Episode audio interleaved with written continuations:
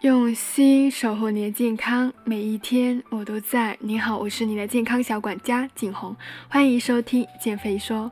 如果你有什么减肥疑问呢，欢迎添加景红微信，大写 ZH 幺幺六六幺幺。最近呢，天气是越来越寒冷了，挺多小伙伴都跟我交流说自己食欲变得很大，特别想要吃肉、吃火锅、吃烧烤等等很多特别高能量好吃的东西。那为什么我们到了天冷的时候呢，是胃口会变得这么好？是我们秋冬的时候身体代谢加快了，需要更多的热量吗？还是冬天变胖真的就是写在我们的基因里？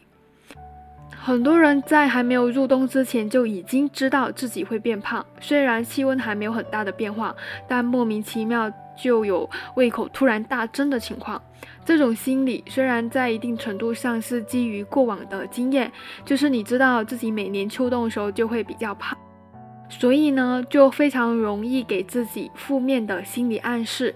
更可怕的是，容易让我们在还没有秋冬来的时候就已经放弃减肥了。这说明呢，秋冬就会发胖了。原因之一就是我们自己有了心理的暗示。那建议在秋冬的时候呢，还是要保持整体的维持健康的饮食和生活的状态。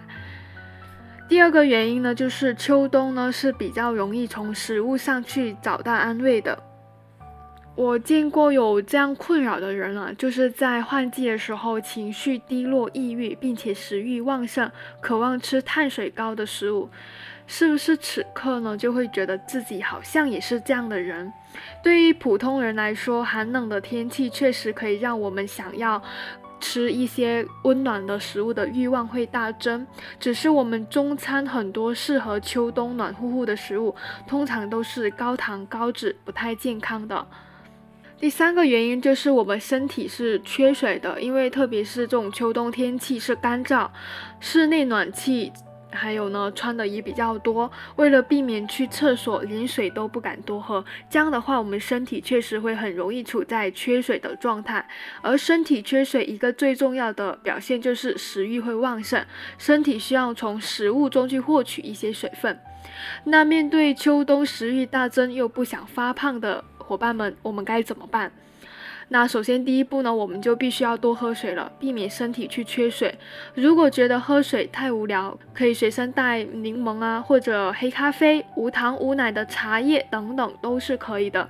另外也可以吃一些水分比较含量高的食物，像低油的汤，还有含水高的蔬菜、瓜果类的，还有低糖的水果等等都是可以的。第二个呢，就是我们要补充维生素 D。